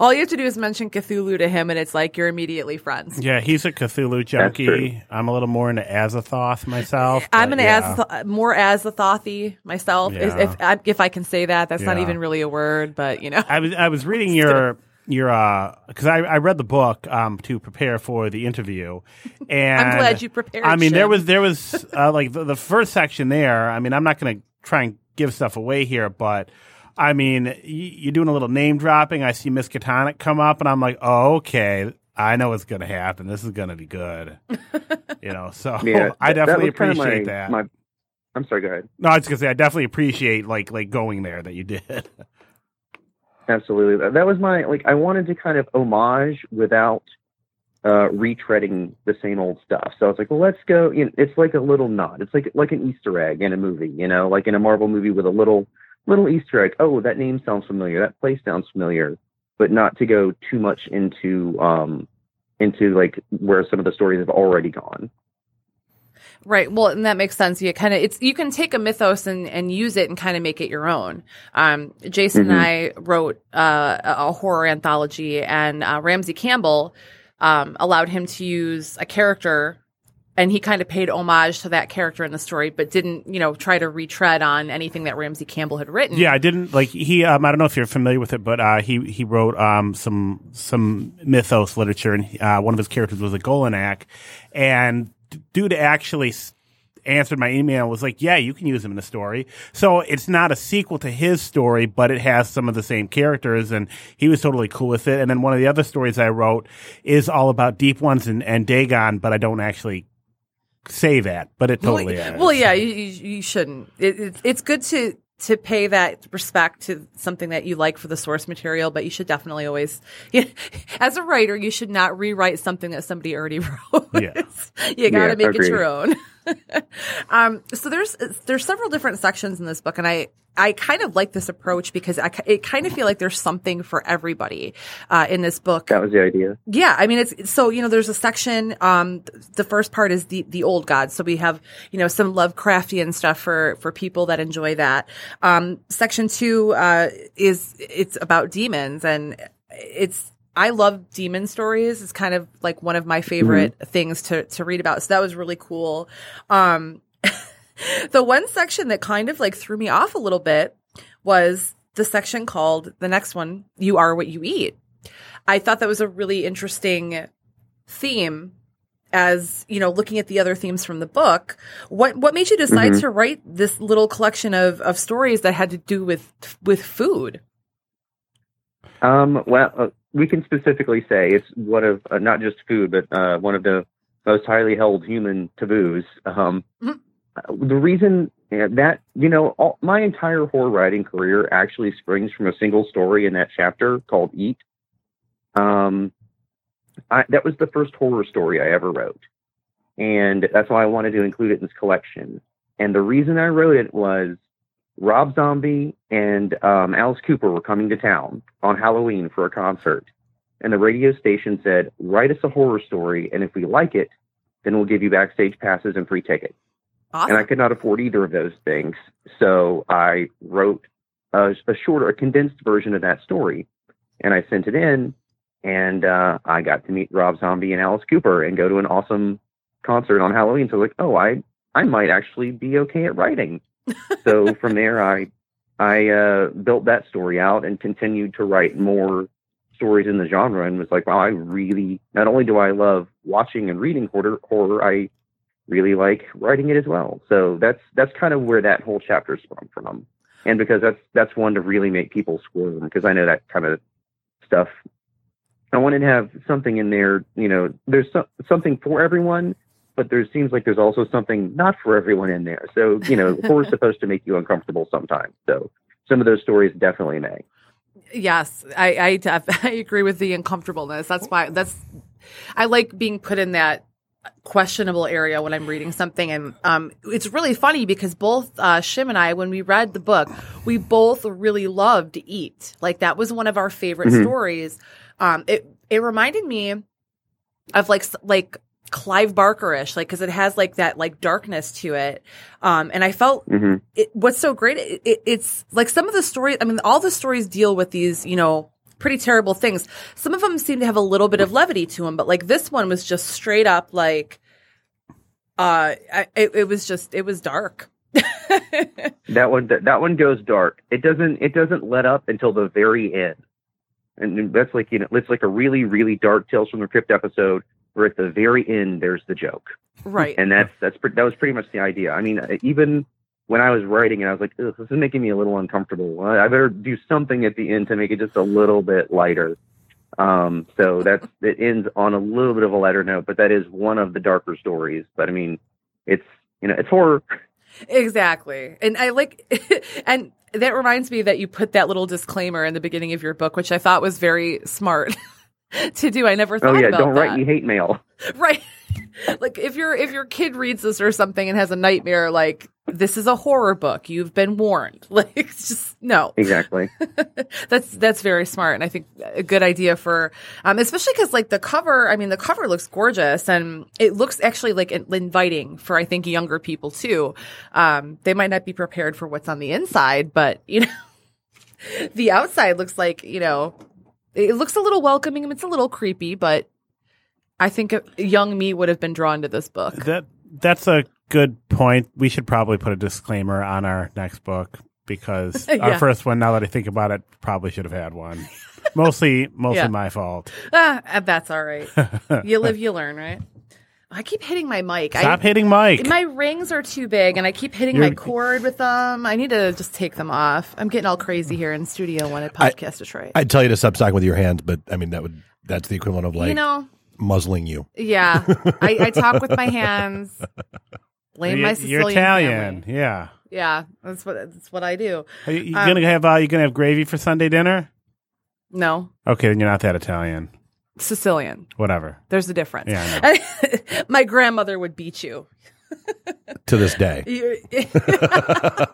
um, so, and then there's like, you know, a section on the paranormal, which is really cool. And I think a lot of people can, people like paranormal, um, like ghost stories. Uh, I think that's probably in horror right now. I feel like that's the strongest genre. Like, you know, we have like the insidious movies, you know, we have all these movies where there's like these houses that have, you know, spirits and entities in them.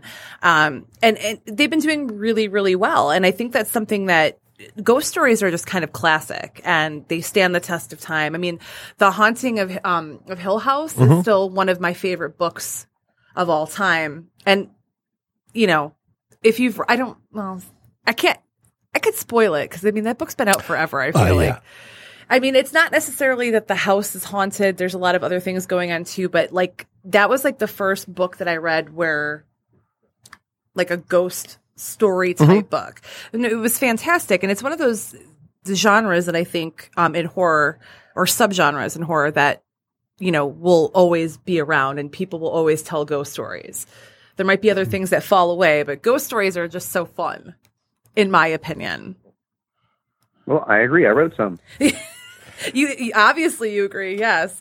Uh, and it, it seems like you have like a lot of fun when you when you write your your stories. Um, I noticed, like you said, that there's humor. You put humor in things, and that's probably I, I like that because it kind of breaks up tension. And sometimes you need that. It's just like in any good horror movie where they have like that moment that like you know they'll throw something in there to kind of break up the tension. And so that's one of the things I Yeah. noticed, and especially like um you know, in each section, even though there are different types of stories, that was like a kind of a theme that was like running through your work.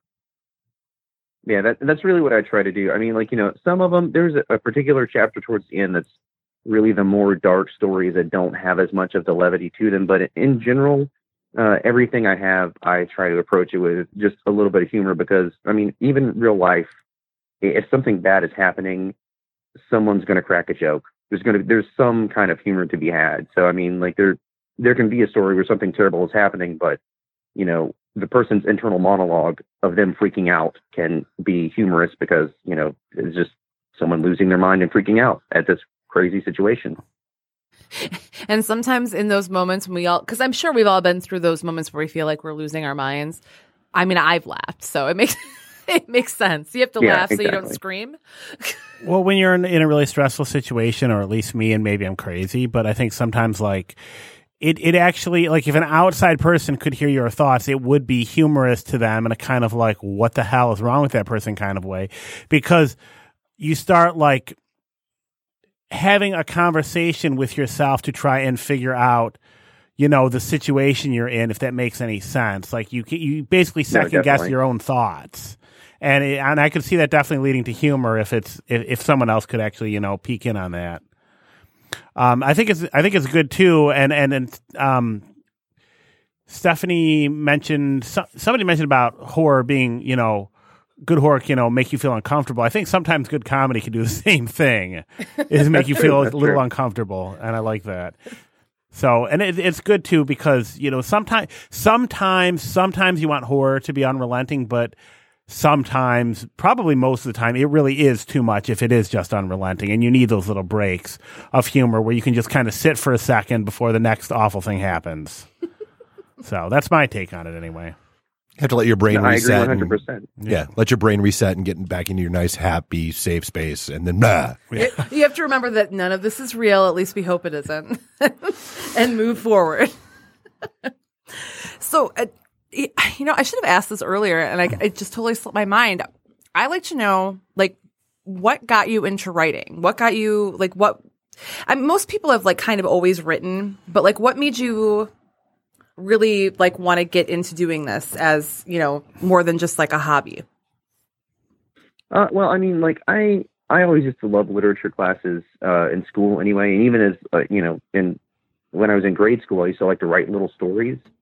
Um, but I, I mean, I like to tell stories, but I'm not a great artist. I actually started uh, my writing with uh, trying to do professionally in comics, and I've managed to be lucky enough to do a few books.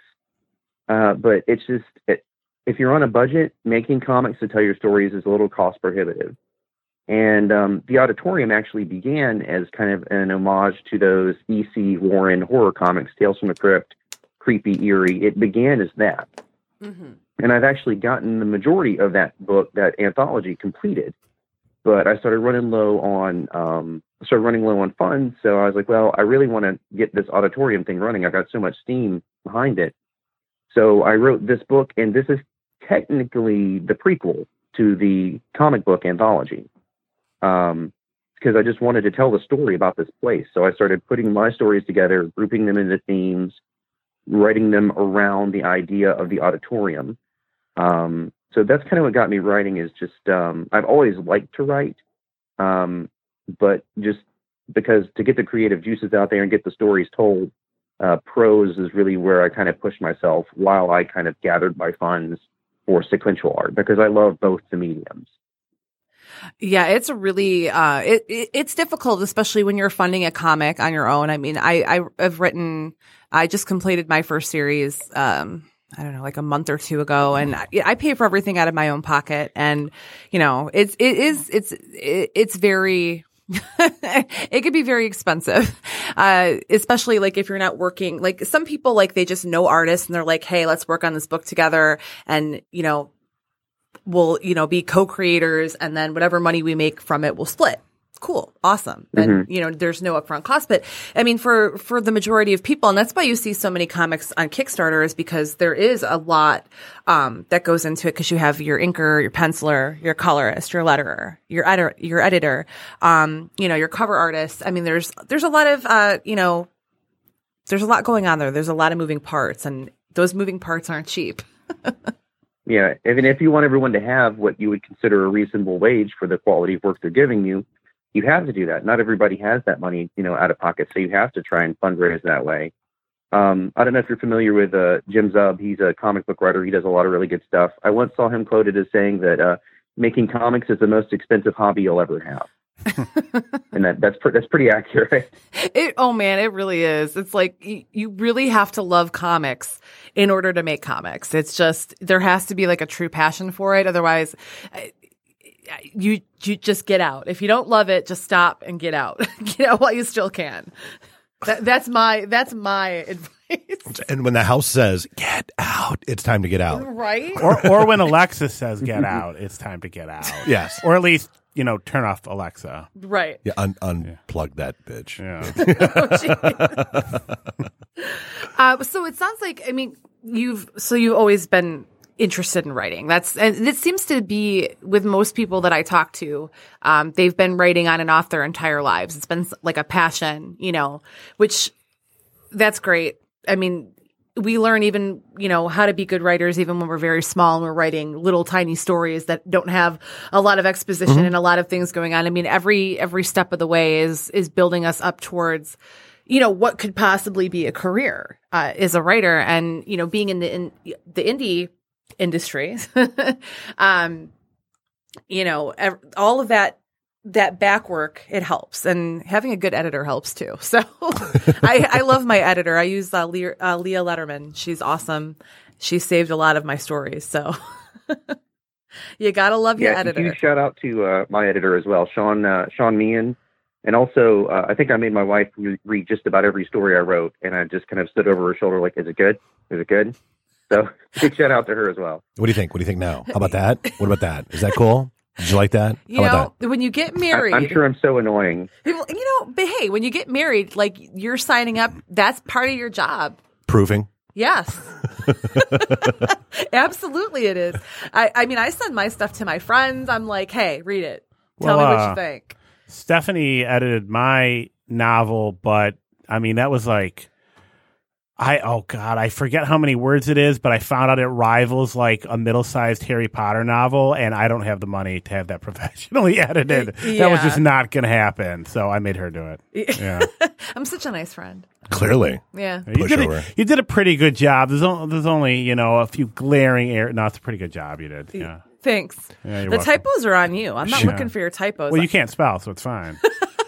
She I'm was really- about to kill you. I'm not. I'm not great at spelling. That's it's fine though. It's all good. Um, so you also um, are working on a new comic. That is correct. Why don't you tell Um, us a I'm little bit doing about it- it? Uh, why don't I tell you a little bit about it? As I was uh, just about to. I know. I like. cut- I start. Yeah, I was like Timing. that- exactly. All right, I'm shutting up. um, the book, uh, the comic that I'm working on now, it's uh, planned to be a three part series. It's sort of like if um, you were to put Knocked Up and Kick Ass together and have Judd Apatow direct it. Okay. It's called Sassoon, and it's about like pretty much the worst self made superhero you can imagine. Uh, his superpower is basically just uh, exceptional ballet. But I mean, he puts it to good use. I was like, no, wait a minute. I Um, saw Damon Wayans in Blankman. so I mean, that's the bar. okay, well, I think I, I think he's just it's a few inches above Blankman. Okay. Um, but the the story is it's it's really well done. I've got a really good team of uh, of people behind me. Um, it's being put out by Moby's Press, and uh, they were really cool to kind of help me put together a dream team of people to make the book, and then just kind of they uh, Brian Cole had the idea. He's the owner of the the press company, and he said, "Hey, I kind of had this idea." But I don't know what to do with it, and I, he gave it to me, and I ran with it. And he's like, "Oh my gosh, that's great! Let's let's make this comic right now." Um, so it's the guy's basically a uh, a ballet superhero. He's not very good at it, and within the first few pages, uh, he has his secret identity spoiled. Uh, his girlfriend finds out who he is and is completely ashamed, and he gets fired from his job. So everything goes downhill, and um, it's just it's kind of a story of him kind of trying to get his girlfriend back, but she wasn't the nicest girl to begin with, and it just follows his his adventures as he's trying to be a real superhero, to plie his way back into her heart. uh, basically. Oh my god, you're so lucky. You're three chairs away from me because I would smack you. what? That's a good line. Oh man, you know me and puns. We especially coming out of this guy's mouth.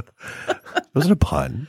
Well, it wasn't a pun, but it was a uh, what's the word? For all I'm you know, it's a fairly accurate tagline. You, you don't like wordplay because you, Yeah. don't, you don't have a soul. But no, this comic sounds amazing. Actually, like this sounds like it's right up my alley. It does. it's there's a lot of physical comedy in it. Um, and there's a lot of uh, just uh, very kind of self-referential hero humor. Um, the the main villain in it is um, is kind of you know, very over the top and macho manish. So the complete antithesis of our of our hero. So it's I think everyone will enjoy it. He's very Patrick Warburton-y. So he's written with that in mind. Nice. Oh, there we Um, go. so- Who doesn't love him? I was going to guess the antithesis would be uh, Gregory Hines, the evil, the evil villain tap dancer. Oops. well, there there are no well in this issue there are no slight spoiler. There are no more dancing heroes or villains in this particular issue, but there are uh, dancing villains and heroes planned for future issues. I, I, I would love to see. I, I, feel like- hope there's a dance off. Oh yeah, the Jets and Sharks, Yes. like roving, roving bands of gangs that snap their fingers at each other. I think that'd be amazing. well, for every good hero or villain, there's the opposite with kind of the similar abilities. yeah, Yeah, and when they have to go up against each other, all hell breaks loose. that's one dance battle that I, I'm ready for. I'm ready for it. It's gonna give me life. so when is this? Um, when is the first issue uh, going to be coming out? Do you have a date yet, or is it? I, I know it's still in production, but do you know when it's going to be ready? Uh, it's still in production. Uh, we're just about done uh, having the pages colored. It's all drawn and inked. Uh, it's being colored now. Uh, looking for a letterer. Um, we're doing kind of like a, uh, a shared universe thing. So I think we're trying to get together all the books in the shared universe to try and kind of release together. Ah, okay. but it, it should be should hopefully be within the next few months. I'm hoping we'll be able to kind of promote it a little bit more. But uh, yeah, it's it's really fun. The whole every pretty much everyone in the superhero universe, the heroes and the villains, it just kind of shows they don't. No one really knows what they're doing. They're just doing their best at to be villains and heroes, and no one's great at it, which is hilarious. Well, it, it's like real life, and I think that'll make it relatable. Yeah, because, exactly. You know, it's great. Like we were just talking about the Justice League earlier. Mm-hmm. You know, it's great to to see like these really powerful, you know, superheroes. That's all cool, but. I like the flawed ones the most because they're the most relatable and Uh, I don't feel- Hancock. yeah, like Han, I, I totally related. I mean, I didn't have Completely underrated movie. I, I totally agree. I absolutely agree with that. It was a lot of fun. I mean, even though it had its dark moments, but it was a, it was funny. It had like the love story. It had you know I feel like alcoholic superheroes don't get enough play. or dancing superheroes Or dancing But we're superheroes. he's Lee's changing the game. so I like we're he's bringing it he's bringing it to the streets. I feel like somebody's super like it, like Popeye had spinach. One of them needs to have like Jack Daniels. I feel like that'd be a thing, or perhaps even beer. I, I know I know a beer company who might sponsor something to make that happen. Ooh, we could have a play on words instead of um, the phrase "punch drunk." The the villain's name is Drunk Punch. I know that's awful. That, that's really bad. I I'm, I I get a, almost a full disagulation for that. That's almost a full It's. At least you, three Chip. demerits. Well, and I feel like that was Jackie Chan's Drunken Master movie. Uh, so the Odditorium is available. Um, where can people find it? I, I, I saw that. Um, is it? It's in some stores, correct?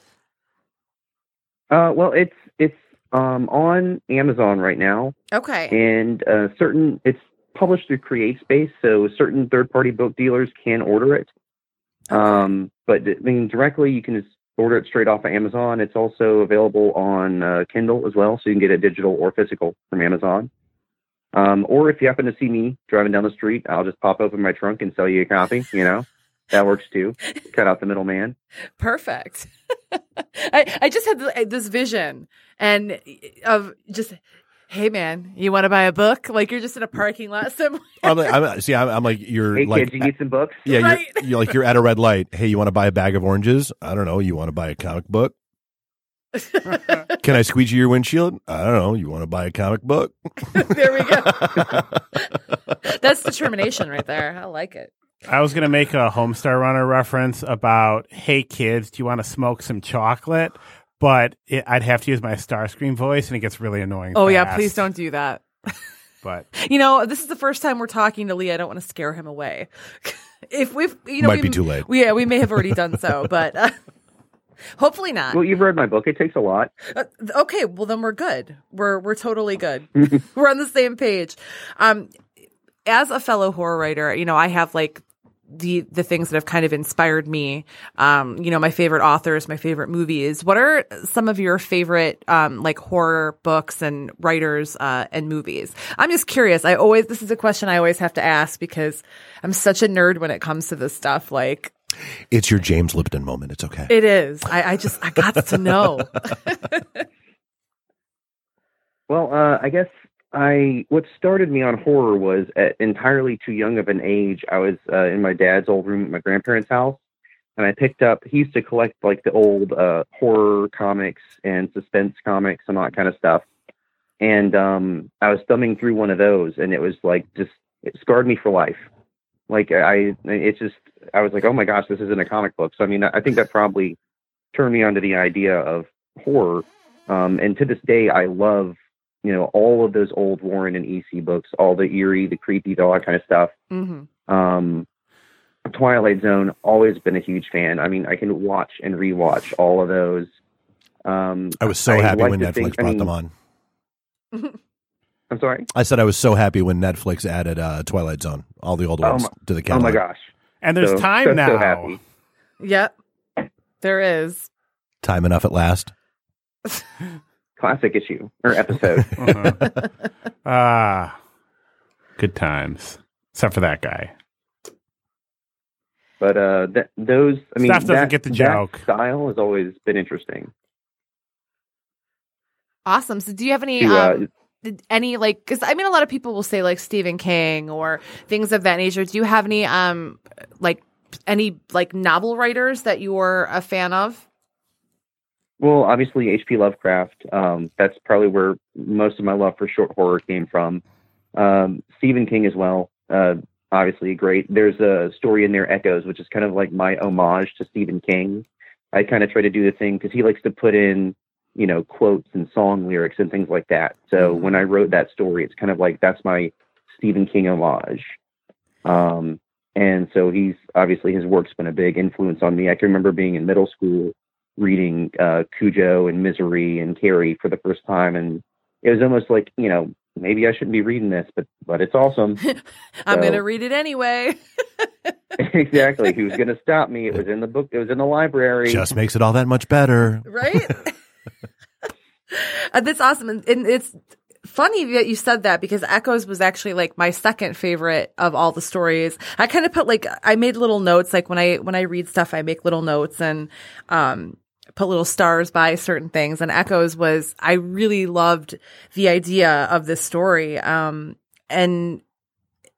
I can totally see now that you say that, I can see that influence. I, I didn't think about it at the time, but now that you've said that i can i can definitely i definitely get that vibe from it Which, well, good. That's what I want to hear. There's definitely a few stories in there that are homages like that. Well yeah and it was it was excellent. I it's that's like my kind of horror story you know like it, it was right up my alley and i really really enjoyed it. Very well written um and just across the board. Like i said my second favorite out of all the stories. There's so many stories in this book but that was it was great. Um we are about to we're running low on time now but um I would like you to tell people, if you would like to, uh, where they can find you on the internet. I know that you already said where they could find your book, but if you want to repeat it just to make sure that my audience is paying Oh, sure. attention. Uh, well, my book is available right now on um, Amazon. Obviously, just put in Lee Newman and Odditorium, and I'll uh, come up. And then um, my most active other place that I am is Twitter, and on Twitter I'm at Raven Wrighton, not writing, W R I T I N desk. So at Raven Wrighton desk, and those are that's probably the best way if you want to, um, you know, tweet out to me or bring something to my attention on social media. The best way to find me. Perfect. Well, thank you so much for coming on the show. And I, I know I'm like, so how, I mean, how was it? This was your first podcast interview. I mean, how did it feel? Did it feel, was it really that Did it hurt a little and then start feeling better? It's uh, it, it's good. I it's definitely fun. I enjoy a little bit of banter, so it was uh, it was fun. Thank you for inviting me. Oh, absolutely. Well, I'm glad. I, you know, I, I tried. I like I said, I wasn't going to lob any hardballs at you, just a couple of softballs because And and she lectured us for like 20 minutes. I did before not. the show started. Okay, Lee, I did not nice. lecture. I just said, hey, I gave him the scoop, you know, because I got to look out for my guests, my fellow writers here. Got to look out for them. So I appreciate you uh, not mentioning the scandal surrounding the book. Okay, gotta go. Love it. All right. Well, thank you so much, Lee, for coming on this show. And everybody go check out the Odditorium. Very cool. If you're into horror, you're going to love it. Thank you. All right, guys. So we have a few minutes left on the show before we close down for this Saturday and go get drunk for St. Pat's. Well, I- okay, that's what I'm doing. Drunk-ish. You're not getting drunk, Shim. You're. I don't know. You, I have paperwork You said to you were do. going to watch movies tonight. It's amateur day. I feel no need to participate. He, he, he drinks all the time. He drinks enough all the time and, and any other day. It's, so it, dude, it's, not- like you know Christmas and Easter Catholics. I, I give up my seat at the bar today for the for the amateurs. Oh well, I'm not going to the bar. I'm just going to hang. It's an excuse to see my friends. I'll take that. I don't get out much, so True. I'm like a uh, major league player who got knocked back to the minors. I just don't have the skill anymore. yeah. I'm a monster. I'm a monster. Arrested Development Yeah. reference, just in case anybody doesn't get why we just did that. Um, so uh, what what are you showing me? Making. Making your approach. Do not stalk the girl. Oh my god. Okay. D- So explain what, what we're looking okay. at here. So You were talking about we were talking about puns, and I was looking up that you know that driving down the street in my six four, but he's Rolling in- down the street in my that. 6'4". but he's like in an N sixty four. Oh, yeah. and, and it pulled up It's amazing. a WikiHow article how to pick up girls walk while walking down the street, and it's fully illustrated. And and step four says, "Do not stalk the girl." And there's a picture of a dude like peeking out around a corner, and like you can see like half the woman's face as she's walking away from it. It's got one of those big red no signs through it. And I mean, yes, good advice, but also just it's hilarious to look at. It's So just- is this why you're sitting over there taking notes for the last 10 minutes? this is why I was giggling and trying not to. he, yeah, he like he's over here. He's he's listening to the interview. He's giving the interview, and then he's like just giggling at something, and he keeps all I can hear is on the table because he keeps. Oh my god! Making okay. small talk. Well, since nobody can see that, we're gonna move past it. Go to but- WikiHow. Look Yeah. it up. There you go. Great Uh, radio. that was a great interview with Lee. That I'm really was. super, I'm super pumped for him. Uh, the Odditorium's a really cool book, and it, like I said, it's like almost 300 pages, so you're getting a lot of bang for your buck. And you know, there's a lot of stories in there, so definitely uh, go to Amazon. Big fan of Maximum Bang. Yes. Me too. It's crazy how that works. Uh, um, one thing we did want to talk about real quick before we end the show. Uh, it, it's been kind of a, a sad week for us science nerds. Uh, Stephen Hawking passed away. Um, you know, granted, he lived a, an extremely long life for somebody with ALS, especially uh, because he was diagnosed so young. Um, he he's kind of like he, I mean he's a staple in in modern science and he he's so well respected and he had a sense of humor about everything like he was just a really like kind of a cool dude mm-hmm. and just smart beyond And died on Pi Day, I know which is also Albert Einstein's birthday. I know. It was such a weird thing. That was the first thing I thought. I was like, oh my God, it's Pi Day. Cause I saw that like on Twitter, you know, somebody, you know, put rest in peace, Stephen Hawking. And then I'm like, you know, I knew, remembered it was Pi Day because it's Pi Day. I wanted to eat some pie. I did not get any, by the way. Um, but yeah, I know it's kind of just like a weird trilogy of things to have happen on the same day. Um, but we, you know, we're big science nerds here, and Shim Shim knows a lot more than I do. He's he's deep into the hairy black holes. Yeah, I brought up hairy black holes, and everyone looked at me like I was talking about something gross, I- which I wasn't for once. this time it was not, yeah, not gross. It has to do with the information paradox and whether or not information can be lost in a black hole. And that's a, a big thing that Stephen Hawking was working on. And he got some flack and they went back and forth. But I mean, it's like that was some of his work. And hey, it, hairy black holes. That's, that's, There all, we that's go. all I got to say about that's that. that's Jason's contribution to science right there is talking about hairy black holes Yeah. on, on the show. yeah. It, Bravo. Yeah, it- it's the idea that that the information of particles going into one isn't lost, that it might somehow be like stuck to the surface. And someone was like, "Hey, let's call them hairy black holes because like the information's like sticking off like hairs." And I'm like, probably not the best phrase. Oh, also on a related note, um, apparently uh, NASA has plans to deeply probe Uranus. Uh, no, they're they're probing Uranus deeper than ever Yes, before. that is was the, correct, was the yeah. headline that I read. Wow. That's Yeah. that's some news. Not to have you know too much levity in this somber moment, but yes, Right. that, that anus is getting probed. Yeah, so we just wanted to Surprise to Saturday. you just mentioned it in the show. Um, you know, very few people have made a mark on the planet like he has. So rest in peace, Stephen Hawking. Thank you for everything you gave us, and you know, we're all flawed people, but Well, and honestly, one of the things that made me laugh was all of the people uh, posting the, oh, he's in a better place now. And oh, no, no, no. no. I'm like, okay, uh, you don't know how atheism works. Because I mean, he was an avowed atheist, and I did. I, I did the one meme I saw that was, um, it was a well, actually, it wasn't a meme. It was a, a, a screen capture of uh, the at uh, angry god Twitter account. And he's like, seriously, Stephen Hawking's been here for less than an hour, and he already mathematically proved to my face that I don't exist. there you go. there you go. oh, but you know, like I said, he lived a great long life. He did a lot to advance, um, like a lot of scientific theories and just, you know, Hey, and he was on the Big Bang Theory. I mean, got uh, it. there you go. Because that's a great show. oh my God, did I just spit all over this nice microphone? Yes, I did. My DNA is all over your microphone. Okay, well, when the crime scene team shows up, I'll let you know. Okay. Does nobody murder anybody in Studio One, okay? Because I spit all over this mic. Thank God there's a sock on it. There is Nerf condom. That's that's what they are. All right. Well, on that note, we are going to wrap up our show for today. Everybody, please be safe today.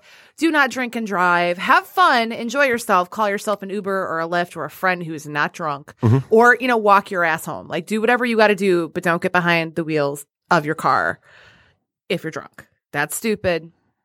And I'm done preaching. I just want everybody to be safe. I want the world to be all sunshine and rainbows and unicorn eyeshadow palettes, which I couldn't get today. Boo. Bringing it back around. It I have an entire week to work on my mocking material. I'm good.